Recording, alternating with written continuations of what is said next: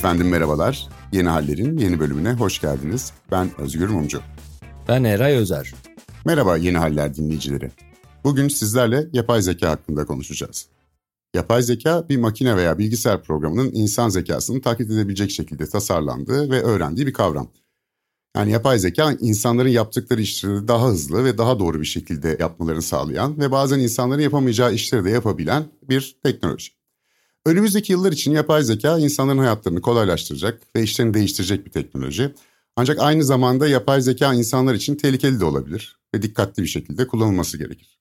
Bu podcast'te yapay zeka hakkında daha fazla bilgi edinecek ve gelecekte neler olacağını tahmin etmeye çalışacağız. Tahmin etmişsinizdir. Bu metin bana değil bir yapay zekaya ait. Bu aralar çok moda olan ChatGPT'den rica ettim. Yeni Haller diye bir podcast show için efendim yapay zeka hakkında böyle ufak bir giriş hazırlayabilir misin diye. Sağını solunu oynasaydım belki daha iyi de bir sonuç olabilirdi ama şimdilik Türkçe de konuşabiliyor. İngilizce kadar iyi olmasa da bize bunu verdi. Ne diyorsunuz Eray Bey? İyi bir giriş yazmış mı? Biraz sıkıcı ve tek düze ama. Ortaokul bir seviyesinde bir kompozisyon diyebiliriz gibi geliyor bana. Fena değil ama bir de bunu şiir halinde yazar mısın dedim. Biraz da kısalt dedim. O zaman şöyle bir şey geldi karşıma. Yapay zeka insan zekasını taklit eder ve bizi yeni ufuklara götürür. Ancak bazen yanlış yolu seçer ve insanlar için tehlike oluşturur. Bu fena değil biraz daha iyileşmiş. Ünlü ünsüz uyumundan kafiye de yakalamış diyorsun. E daha ne yapsın? U'dur ü'dür. Evet ne diyorsunuz Eray Bey bu yapay zeka meselesi aldı yürüdü. Şimdi biliyoruz geçen sene de bu Metaverse işi hype diyorlar ya bir balonumsu bir şey yarattı. Tabii ileride büyük potansiyeli var ama neredeyse Facebook'un adını değiştirdi adam gaza geldi. Tamam lan Metaverse bizim de adımız Meta olsun falan dedi. Bir yılda 800 milyar dolar kaybetti sanırım bu hamlesi sonucunda. İşte Bitcoin'dir, Bitcoin'dir hep dinledik, NFT'dir falan oralarda da bir çöküş yaşanıyor. Bu acaba yine böyle bir balon mu yoksa gerçekten birçok insanın ileri sürdüğü gibi bütün dünyayı bundan sonra değiştirecek bambaşka bir teknolojik atılımla mı karşı karşıyayız? Biraz bunları konuşalım dedik. Tarihe baktığımızda tabii insanın bu yapay zeka denilen meseleyle bir derdi olmuş. Onu anlıyoruz. Şimdi hep dönüyoruz antik Yunan vesaire bu sefer dönmeyeceğim oraya.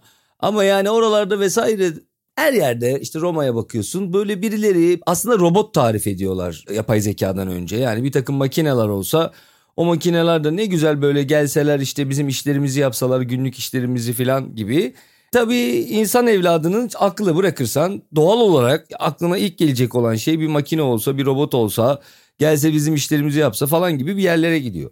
Ama somut olarak tarihte bunları düşünmenin dışında ne zamanki iş birazcık ya biz bu düşündüklerimizi nasıl sistematik hale getireceğiz, nasıl sistematize edeceğiz diye kafa yormaya başladığında aslında gerçekten bugün yapay zeka dediğimiz şeye doğru bir adım atılmış oluyor. Niçin? Çünkü yapay zeka demek bir şeyi taklit etmesi lazım. Yani bir zekayı taklit etmesi lazım. Bu zeka hangi zeka olabilir? İnsanın zekası olsa daha iyi olur. Ne bileyim solucanın zekasındansa. Dolayısıyla buralardan yola çıkarak yani bu mantıktan yola çıkarak aslında insanın zekasını taklit edecek bir aklı yaratma çabası. İnsanın zekasının da matematiksel olarak ifade edilmesi, formülleştirilmesi, sınırlarının belirlenmesi gerekiyor. Tırnak içinde söylüyorum buraları. Çünkü biz daha henüz beynin tam olarak nasıl çalıştığını anlayabilmiş değiliz. Örneğin niye uyuyoruz tam çok bir takım fikirler var ama net değil.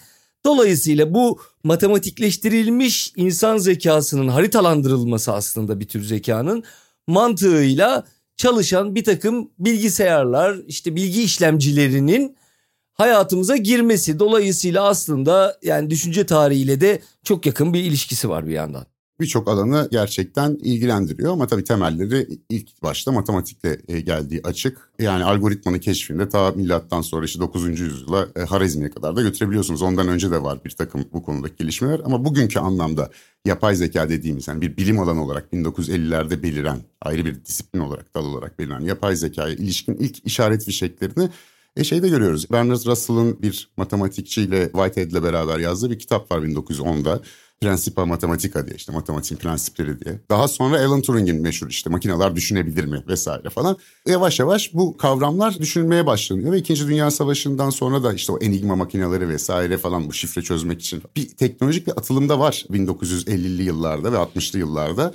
Ve yapay zeka ilişkin düşünen makineler üzerine çalışmalar başlıyor. Farklı alanlardan gelen insanlar tarafından. Matematikçi, felsefeci, sibernetik uzmanı, ilk o bilgisayarlar üzerine çalışanlar vesaire bir araya geliyorlar. Ve bu disiplin 1956 yılında Dartmouth konferansında ismi konuyor. Birçok alandan gelen bilim insanı bir araya geliyorlar. Ve ilk yapay zeka programı diyebileceğimiz bir programda 1950'lerde aslında yazılıyor. İşte matematik formüllerini çözmeye yarayan bir yazılımda gerçekleştiriliyor. Hatta genel bir problem çözücü, general problem solver diye de bir yazılım geliştiriyorlar ve bu da matematik ve geometri problemlerini çözüyor. Önce buradan başlıyoruz yani meseleye. Ve aslında bayağı bir de ilgi görüyor o dönemde ve müthiş bir potansiyel olduğu düşünülüyor. Çünkü hani o çalışma prensibini fark ettikten sonra eğer ciddi bir işlem gücüne erişebilirsek inanılmaz şeyler yapabilir galiba bu makineler diye bir düşünce var. Ve Amerika Birleşik Devletleri de buna uyanıyor diyelim. Özellikle savunma sanayi tabii. Hani internetin de kurucusu nedir aslında? İşte bir Amerikan üniversiteleri ama Amerikan ordusunun içerisindeki ileri araştırmalar merkezidir, DARPA'dır. Yani bu da aynı şekilde bu yapay zeka ciddi bir fon ayırıyor ve 1950'lerde 60'larda yapay zekaya böyle bir yoğun ilgi olduğunu görüyoruz. Hatta ilk chatbotlarda yani sohbet botları falan da o dönemde yapılıyor Eliza diye. Eliza, Eliza diyelim hadi.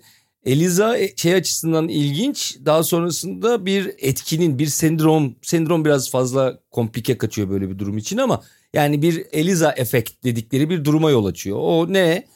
İnsanların bilinç taşımayan, sezgisel davranmayan bazı yaratıklara karşı ya da farklı bir bilinçlere karşı diyelim. Çünkü bilincin ne olduğu da tartışmalı. Yani her aslında canlının bir bilinci olabilir, olmaya da bilir.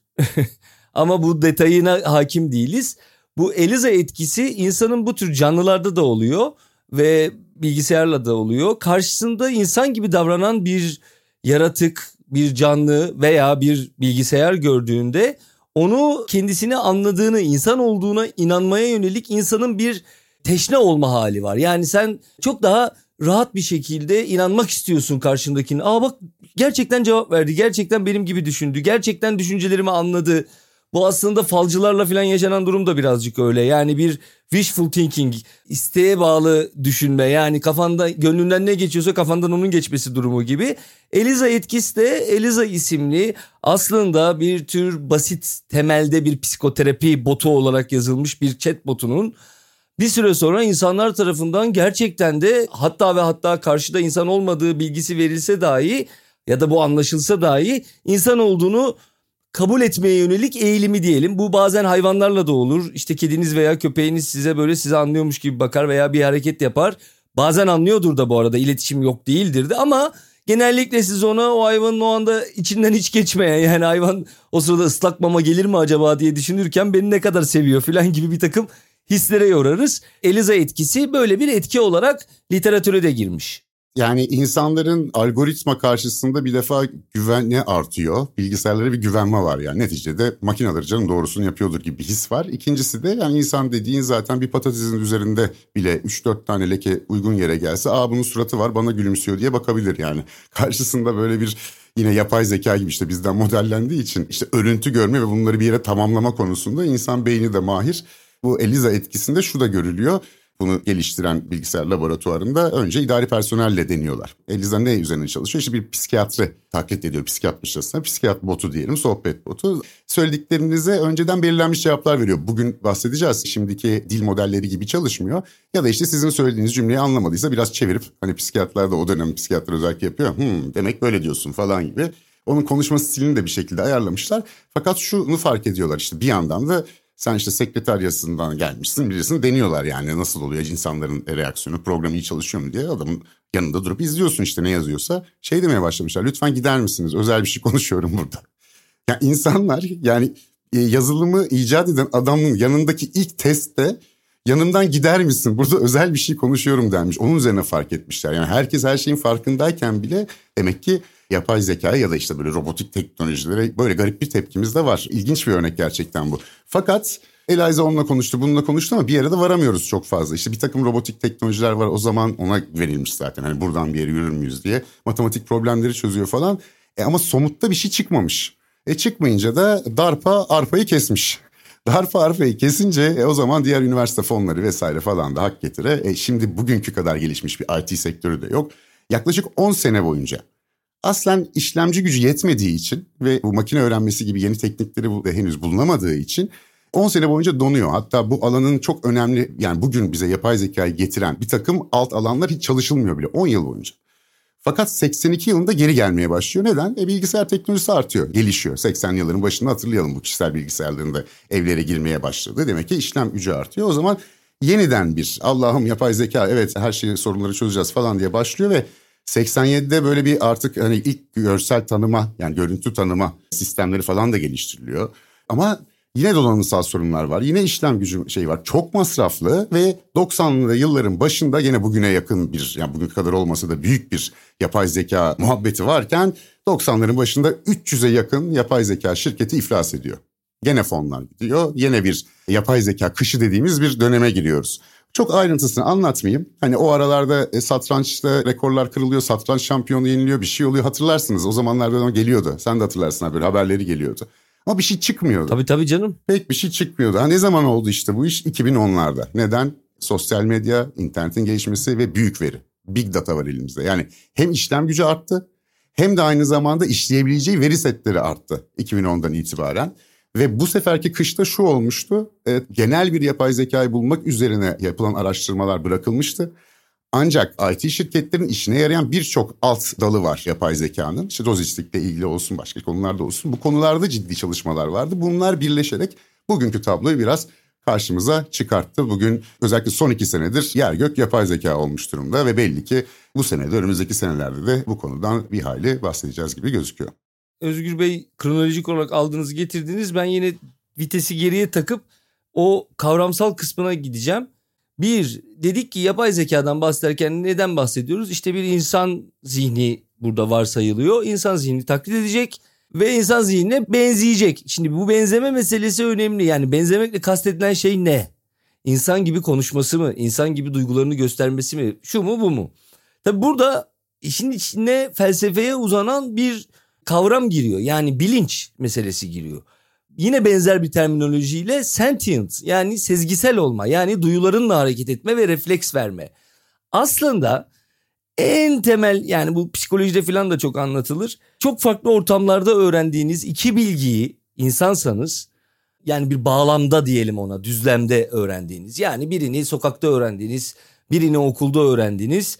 Ama bu iki bilgiyi siz kutuplarda bir araştırma gezisinde kullanabiliyorsunuz. Yani üçüncü bağlam, düzlem tamamen mekan, zaman değişse bile bu farklı bilgileri kendiniz yorumlayarak, interpretation denilen İngilizce'de işleyerek, muhakeme ederek yani hiçbirbiriyle alakalı olmayan kategorileri beyninizdeki bir araya getirerek buna yaratıcı düşünme böyle oluyor diyenler var, yok öyle olmaz diyenler var. Bu beynin çalışmasıyla ilgili bir sorun ama temel olarak buna benzer. Yani bağlamsız bir şekilde Hatta belki birilerine göre birileri bunu kabul etmese de rastlantısal, tesadüfi bir şekilde bir karar alma mekanizması var. Şimdi bir makineyi ne yapacağız da buna benzeteceğiz. Bu iş aslında Özgür Beyciğim 14. yüzyılın başına kadar gidiyor. Katalan bir şair var Ramon Llull. Onun Arts Generalis Ultima yani The Ultimate General Arts. O dönemde orta çağın başıyla sonuna yaklaşılan ve aslında o bilgi, bilimin çok henüz hakim olmadığı iklimde böyle bir takım insanlar bu dilin, bilimin, bilim dilinin, bilgi dilinin acaba bir takım formülleri olur mu diye düşünmüşler. Lul'un başlattığı bu zihin egzersizi diyelim yani kavramsallaştırma aslında bir tür yapay zekadan bahsediyor gibi. Yani diyor ki çünkü bazı kavramların kombinasyonlarıyla yeni bilgiler üretebiliriz. İlla ki onları bilmemize gerek yok. Kavramları nasıl kullanacağımızı anlayalım diyor. Bunu sanat temelli söylüyor. Onun devamında Leibniz geliyor ve bu insanların aslında derdi şu insan düşüncesinin bir dilini oluşturabilir miyiz? Düşüncenin bir dili var mıdır meselesi. Neyse hızlı çok uzatmayacağım geleceğim birazcık yakın zamana hemen. E, 1800'lerin ortalarına geldiğimizde yani 19. yüzyılın başlarında Bolzano, Bernard Bolzano semantiğin yani anlam bilimin aslında babası gibi ortaya koyuyor bazı prensiplerini.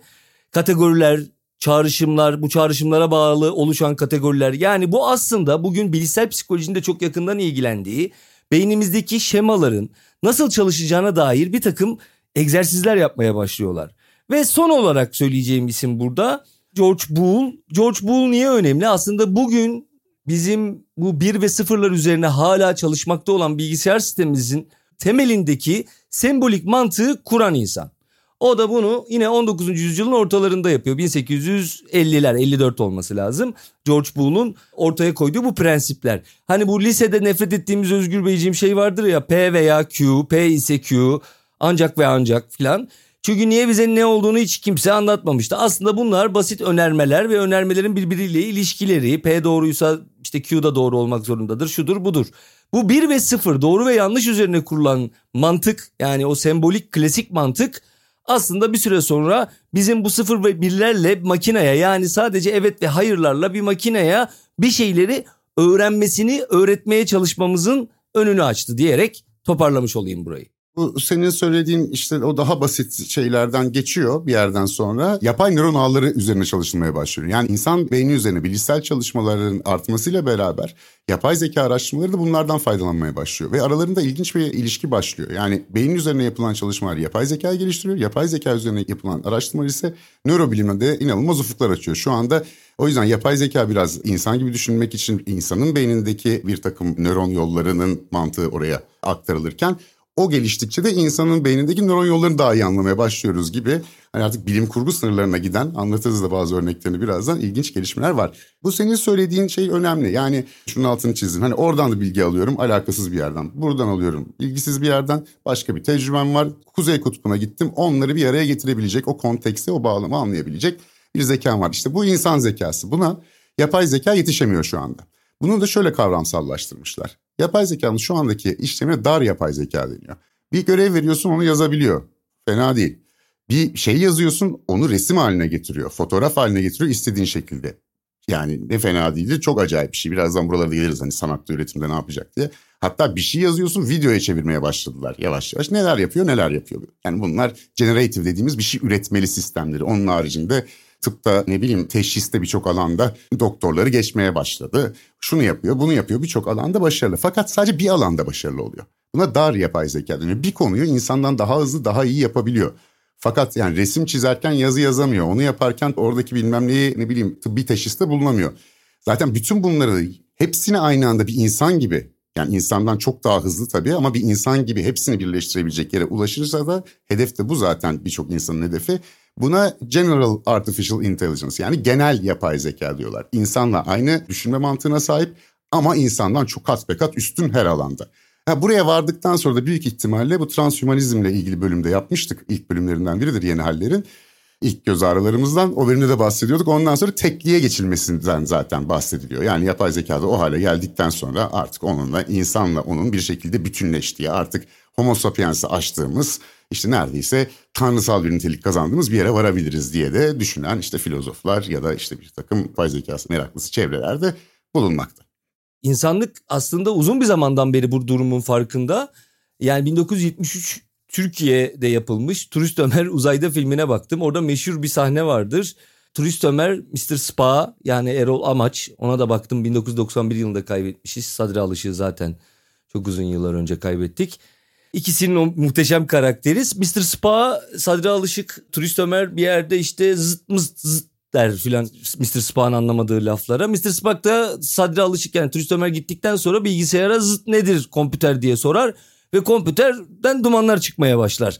Aslında bu en temelde insanın şeyin farkında olduğunu hani o kontekstin yani o dağarcığın içerisinde yorumlamaya açık bir alan kaldığında o alanın aslında henüz bir makineler tarafından kapatılamadığını gösteriyor.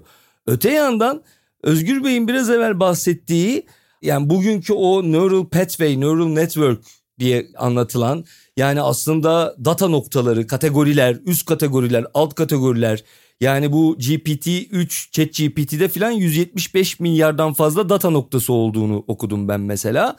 Bu tür pathway'ler tabii çok gelişkin ama baktığında 1958'de Frank Rosenblatt tarafından geliştirilen Perceptron adındaki yapay zeka iki kartın birbirinden farklı olup olmadığını anlamak üzere. Yani iki tane hadi iskambil kağıdı diyeyim daha rahat anlaşılsın diye. İşte birinde yedili var birinde onlu var. İşte ikisinde makine gördüğünde bir şekilde bu daha farklı ikisi farklı veya ikisi aynı gibi çok basit cevaplar veriyor. Ama Rosenblatt'ın kullandığı yöntem aslında bugün GPT Tree işte ChatGPT'nin kullandığı yöntemle çok farklı değil. Yani çok büyük datadan, devasa datadan bugün tabii ki Perceptron öyle değilmiş. Çok daha kısıtlı data ve kısıtlı işlemciyle hareket ediyormuş. Ama bugün çok daha büyük bir bilgiyi yani bütün Wikipedia'yı ona bağlı binlerce kitabı filan böyle tekst olarak okuyabilen makineler bunlar. Okuyup kategorilere göre yerlerine yerleştirip sen sorduğunda oradan çekip sana cevap olarak getirebiliyor. Ama baktığında 1958'deki teknolojiyle aynı mantıkta çalışıyor. Yani tabii üzerine çok ilerledi. Yani teknik olarak bilmemiz de biraz zor ama sonra makine öğrenmesinin hadise başlıyor. Yani bir yerden sonra ne yapabileceğini bilmiyorsun sen yaratıcısı olarak da. Go'yu Mo'yu kazandı ya işte bu zamanında bu yapay zekalar. Hatırlarsın işte makine öğrenmesini falan oradan biraz anlayabiliyoruz. Ben pek bilmiyorum ama satrançtan bile bela bir oyunmuş, en zoruymuş falan diyorlar. Senin bir fikrin var mı Go hakkında? Ya Trevenya'nın yüzünden ben oynadım bir ara. ODTÜ'de Go kulübü vardı oraya gittim geldim. Şu açıdan zor taşlar arasında hiyerarşi olmadığı için her yöne de gidebildiği için öyle bir ileri geri durumu satrançın bazı taşlarında olduğu gibi olmadığı için hamleleri kestirmek yani hamle sayısı mesela satrançta 15 hamleye kadar düşünebiliyorsun alternatifleriyle. Yani çok üst seviye tabii sen ben düşünemiyoruz da düşünen düşünüyor diyelim. Ama şeyde öyle bir şansın yok Go'da. Yani ikinci hamleden sonra olasılık sayısı atıyorum binlere çıkıyor yani. Valla işte helal olsun bu arkadaşlar şöyle çözüyormuş ama bunu bir dünya Go şampiyonu kimse işte ona karşı oynuyor. Kurallarını bilmiyor oyunun. Oynadıkça kuralları öğreniyor sonra da adamı çat diye yeniyor. Şimdi bunun üzerine bu büyük Go merakları falan varmış. Çok önemli bir şeymiş bu Doğu Asya'da. Ben çok hakim değildim. Böyle sokaklarda bu sonuç ortaya çıkınca ağlayanlar olduğu söyleniyor. Hani bu o kadar insani bir şeydi ki bunu nasıl alırsın bizden diye. Hani böyle bir küçük çaplı da olsa belli bir insan kesimi için psikolojik toplumsal travmada yaratmış o Go oyunu yaptığı zaman. Yani demem ki okey bayağı gelişmiş durumda bu hadise makine öğrenmesi sebebiyle ve nereye varabileceğini de pek bilemiyoruz. Yani ondan ötürü de çok hani öngörülemeyen yerlere de gidebiliyor. Satrançla ekleme yapayım. Yine o Alfa Zero'nun satranç oynaması üzerine büyük üstadlardan bir tanesinin uluslararası bir haber ajansına verdiği yorum şuydu. Kimi kazandığı önemli değil. Mealen söylüyorum bu arada. Önemli değil. Fakat hamleler dünya üzerinden birisinin yapmış olduğu hamleler gibi değildi hamle sırası. Sanki yukarıdan Tanrı inmiş ve satranç oynuyormuş gibiydi diye bir yorum yapmıştı Alfa Zero ile ilgili olarak.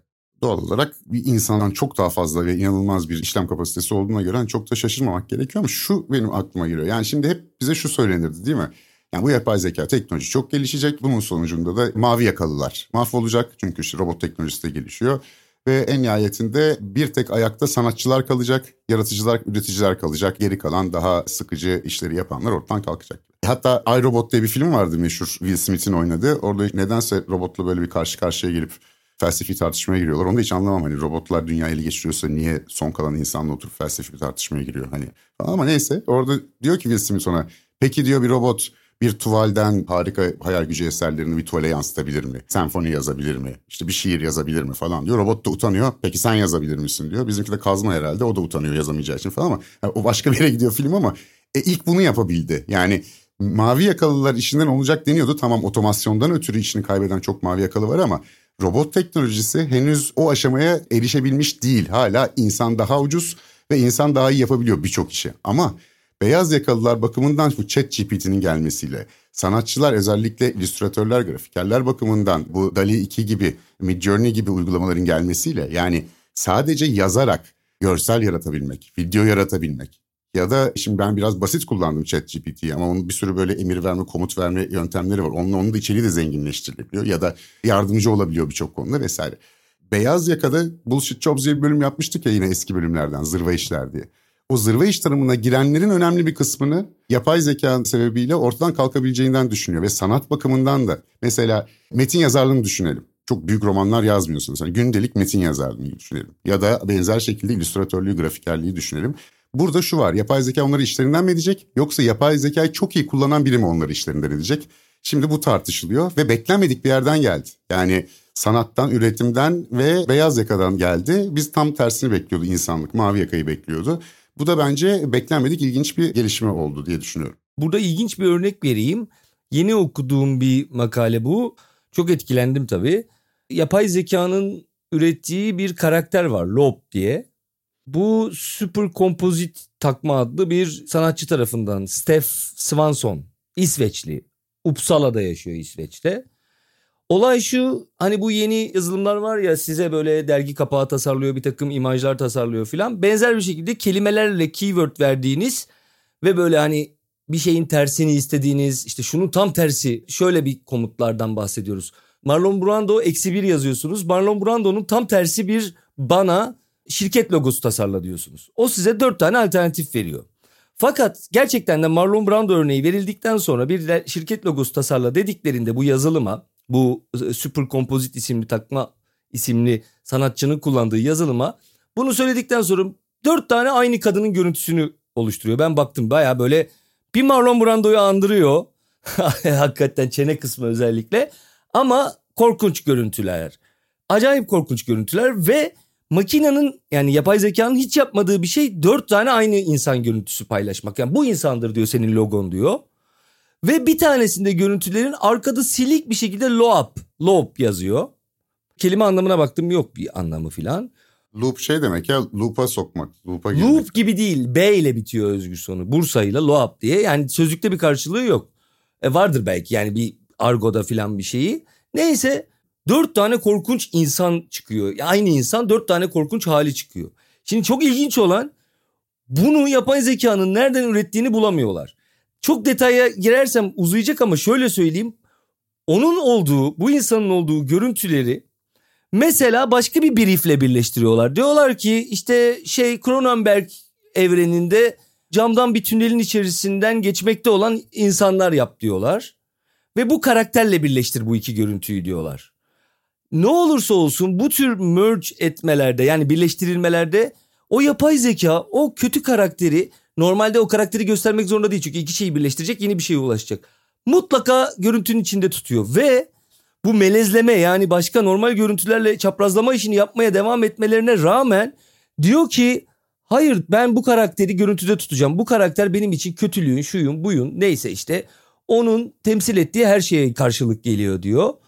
Ondan sonra ve bu Loop'la ilgili olarak da ChatGPT ile röportaj yapmışlar, sormuşlar. O da diyor ki şunu söyleyebiliriz diyor. Belki diyor yaratıcısının bir yani ChatGPT başka bir yapay zekayı yorumlarken belki diyor yaratıcısının onu üreten kişinin diyor içindeki karanlık bir şeyi temsil ediyordur kodlarda. Belki de yapay zekanın kendisinin karanlık bir yönü vardır. Neye şaşırıyorsunuz ki diyor. Ve gerçekten yani bunlar, yani bunlar abi tamam bunlar şey de yani neticede bu işte acaba bilinçli midir tuzağına gidiyoruz. Yani bu senin söylediğin hadisede çok büyük ihtimalle yazılımla ilgili bir sorun var. Çünkü şu anda bütün bu yazılımların yani bu söylediğim o melezleme hadisesinde şeyi gördüm ben. Disney prenseslerini evsizler barınağında yap demişler. İnanılmaz görüntüler var. Ya da işte South Park'ı 80'li yıllar şeyine taşı diyorlar. Ne derler adına. Çocuk dizisine inanılmaz şeyler çıkıyor falan. Yani gelişiyor ve şey de ChatGPT'nin de verdiği cevaplar her zaman doğru değil. En büyük sorunu o zaten. Yoksa ChatGPT Google'ın yerini alır. Şu anda benzeyenleri de var. U.com diye bir site var. O da UChat diye bir şey açtı. Aramayı yapay zeka da yapabiliyorsun ve sana bir sürü saçma sapan link göndereceğine reklamlı reklamlı çat diye bilgiyi verebilir. Hemen buna geçebiliriz. Geçemiyoruz çünkü hala uydurabiliyor. Sana o kadar cevap vermek istiyor ki sana hizmet etmek üzerine kurulu. Belli filtrelerin içindeyse eğer söylediğin bir şey bulamazsa uydurabiliyor. Ama akla yatkınmış gibi uydurabiliyor. İşte böyle sonuçlar çıkabiliyor ve o zaman da aa bilinçli mi acaba diyorsun. Bir yandan da iyi çünkü yaratıcı bir taraf da veriyor buna ama bir yandan da bilgisine çok güvenemiyorsun. O yüzden beta durumunda zaten bunlar. Yani eğer bu sorunu çözebilirlerse gerçekten hani bu uydurma sorununu giderek de azalıyor anladığım kadarıyla ama full güvenemiyorsun yani. Bunu çözerlerse zaten bayağı ciddi bir değişiklikle karşı karşıya kalacağız. Herkes de onu bekliyor gibi gözüküyor. Yani o senin söylediğin hadise de bazı şeyleri kafayı takabilir hakikaten dediği gibi. Yani onu da tabii uzmanlarına sormak lazım. Ama mesela onu öyle bir formüle etmişsindir ki o onu sürekli koyması gerektiği gibi algılamış olabilir. O zaman o komutu vereceksin yani. Yok bununla ilgili feedback'i değiştiriyorlar Özgür. Bu böyle şehir efsanesi gibi bir şey değil. Yani ben okuduğum kaynaklar da öyle atmasyon kaynaklar da değil. Ona kesinlikle katılıyorum da çok şaşırtıcı gelmiyor bana. Bunlara yani bu sistemler için çeşitli hatalar oluyor. Yani Facebook'un chatbotuyla konuşuyordum. Kısa sürede zaten programda kapattılar. Onu da bir deniyordum bu ChatGPT'den falan önce çıkan. Blunderbot mu ne öyle bir adı vardı. Konuşuyor birdenbire şey yapmaya başladı böyle. Hatta fazla sosyal interaksiyon işte beceremiyorum falan gibi şeyler yazdı şimdi. Hani bundan normalde korku filmi gibi korkman lazım. Ha alet bozukmuş dedim. Ondan sonra da aleti kaldırdılar zaten. Hakikaten de iyi sonuçlar vermiyordu. Bu tip glitchler olabilir yani hatalar olabilir gibi geliyor bana. Ama şey de çok acayip şeyler yapıyor şu anda. Yani yazıyorsun ve görsele dönüştürme hadisesinde inanılmaz şeylere doğru ilerliyoruz. Yani 3D render yapabiliyor. Eskiden inanılmaz vakit alan şeyleri alıyor ve Yani bu sanat dünyasını mesela çöp içerikle mi dolduracak? Bir sürü insan zaten zar zor geçinirken parasız mı kalacak? Yoksa sanatı demokratikleştirecek mi? Yani bizim aslında kafamızda bir şey canlanıyor ama çizemiyoruz diye kardeşim onu kimse göremiyor. Ama bu mesela yardımcı olursa bize şayet bir yere varabilir miyiz? Mesela bu iyi bir şey mi kötü bir şey mi? Senle bunu daha önce konuşuyorduk. Bu sanırım Walter Benjamin değil mi bununla ilgili bir takım şeyler söylemiş. Yeni medyanın ilk teorisini kurduğu zamanlar. Yanılıyor muyum? Orada işte sanatın reprodükte edilmeye işte Frankfurt Okulu'nun çok uğraştığı meseleler o yüksek sanat ve o yüksek sanatın halkla buluşma, kitlelerle buluşması dolayısıyla kitlelerin o kültürel devrimi aslında bu yüksek sanat aracılığıyla yapması bir afyonla uyutulduklarını fark etmesi ve uyanışa geçmesi. Yani temel mantık bu. Marx'ın bahsettiği o sınıf bilinci nasıl oluşacak meselesi.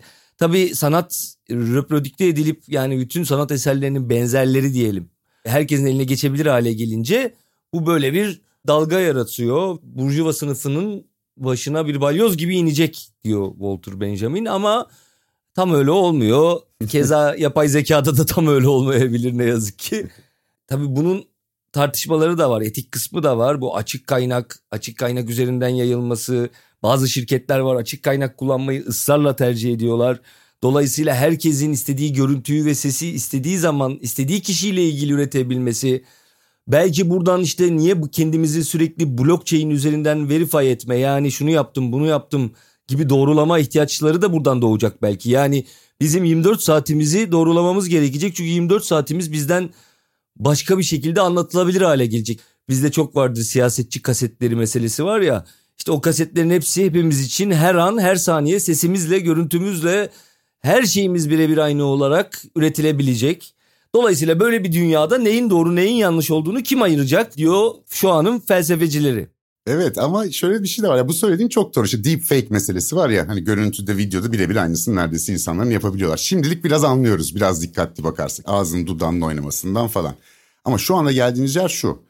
İnsanların seslerini kopyalayabiliyorsunuz. Hatta İngilizce ise şayet kendi sesinizi de kopyalayıp kullanabiliyorsunuz ve sadece yazmanız yeterli. Yazıyorsunuz konuşuyor. Hala hafif anlaşılabiliyor ama giderek artıyor o teknoloji. Bir iki tanesine yeni gelmekte olanların da bir iki örneğine baktım. Acayip bir yere doğru ilerliyor. E, video avatarınız artık sizin yapılabiliyor yani aynısı kendi sizinden aynısından yapılıyor. Televizyonda izleniyorsanız sizinle onun arasındaki farkı anlaşılmaz hale gelebilir. Bir iki senesi kalmış olabilir. Çünkü Güney Kore'de bir haber kanalı hali hazırda oranın en popüler olan Anchor Woman'ı sunucusunu modelini çıkarttı o şekilde. Sesini de modelledi ve onun yerine günde dört kere haber sunduruyor iki yıldır. Bu şimdilik bin kelime konuşabiliyordu yeni yapıldığı zaman. Şu anda bunun çok arttığını görüyoruz zaten. ChatGPT işte o şeyleri hazırlayabiliyor. Ya da siz yazarsınız o sizin adınızdan da konuşabilir. Fark etmez ama çok acayip bir yere gidiyor. Zaten bununla ilgili filmler de yapılmıştı. Mesela oyuncular ileride kendi modellerini ya da işte seslerini. Senle ben mesela seslerimizin hakkını verdik. Çok da tuttu podcast'imiz. Bir süre sonra bizim için birisi mi yazacak acaba? Biz konuşuyoruz zannedeceğiz ama biz değiliz. Çünkü bunu da yaptılar. Ha biz de yazmıyoruz yani. Yazıyı da başkası yapıyor. Yok yo, yani oraya vardıktan sonra başkasına da yazdırırsın yani. Sesi de başkasına okutturuyoruz. Sana bir gösterir iyi midir der. Sen de zaten yani böyle 3-5 aydan sonra ha, ha iyi deriz falan öyle gider o iş. Şimdi yani buraya doğru gidiyor ve şu anda bu teknik olarak da mümkün. Türkçe içinde biraz vakit gerekecek ama oraya doğru da ilerliyor. Ama bu sadece bizim açımızdan söylemiyorum. Buradan nereye varacağız? Tabii bu ilginç bir konu. Geçen de ben şöyle bir makaleye denk geldim. Hani hep telaşlanıyoruz ya hız ve hacim çağındayız. İşte her şey çok fazla. Kafamız bunu nasıl proses edecek, nasıl bunu anlayabileceğiz? İşte mahvolduk falan ki olduk da biraz yani hakikaten. Orada şuna bakıyoruz. Victoria döneminde de büyük şeyler var ya İngiltere'de teknolojik gelişmeler işte sanayi devrimi işte telegrafı çıkıyor, telefonu çıkıyor, fabrikalar bilmem ne matbaa herkes bir şeyler okuyor. O zaman şu tartışılıyormuş. Ya bizim bu orta sınıf bu kadar bir şeye alışık değil habere bilmem niye. Şimdi herkes gazete okuyor. Bununla baş edemeyecekler ve yanlış kararlar verecekler ve çok yalan haber de dolaşıyor diye tartışmalar varmış. Şu var telgraf telefon ilk çıktığı zaman öngörüyorlar işte bir kadınla erkek ikisi de kulaklıkları takmış kafalarında anten var herkes kendi gündemini izliyor artık iletişim koptu falan diyorlar bundan korkuyorlar. Daha geriye gidiyorum Platon'un çok güzel bir lafı var yazıya karşı Platon. Diyor ki sözlü olarak iletirken diyor hafızamız ona göre şekillendi ve gelişti. O yeteneğimizi kaybedeceğiz. Yazı bizim hafızamıza çok kötü bir tesiri olacak diyor Platon. Haklı olabilir. Ama temelde sanki daha iyi oldu yazıya geçmemiz.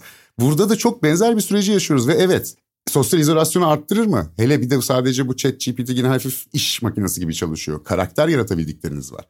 İnsanlar çok yalnızlar zaten. Yani evlerinde sevgili yaratabilirler, onlarla konuşabilirler. İşte augmented reality çıkabilir ya da her işimizi bu insanlara şey bu insan diyorum bak ben de her işimizi bu yapay zekayı yaptırırsak e biz de çok fazla hani kafayı çalıştırmamaya başlayabiliriz. Hani onun nöron yollarını geliştireceğiz derken kendi nöron yollarımız biraz sönük kalabilir. Hafiften aptallaşabiliriz ya da tam aksine bütün bunları kullanmak suretiyle acayip üretken şahıslar ortaya çıkabilir normalde yapamayacakken. Ya da bunu demokratik olarak bir şekilde yönetimi insanların eline geçer, faydamıza dokunur. Ya da otoriter bir rejim alır bütün bunları üzerimizde gözetim toplumu kurmak için bizi tamamen böyle birer robotu çevirmek için de kullanabilir.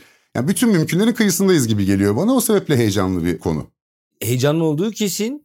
Sanılanın aksine evet mavi yaka yani robotik teknoloji aslında bu son dönemin yapay zeka çılgınlığının bir tık gerisinde kaldı bile diyebiliriz. Telefonlarımıza kadar gelmesi, yüz tanıma teknolojisinin videodan içerik alma yani mesela yapay zekaya video izletiyorsunuz size filmde neler döndüğünü anlatıyor.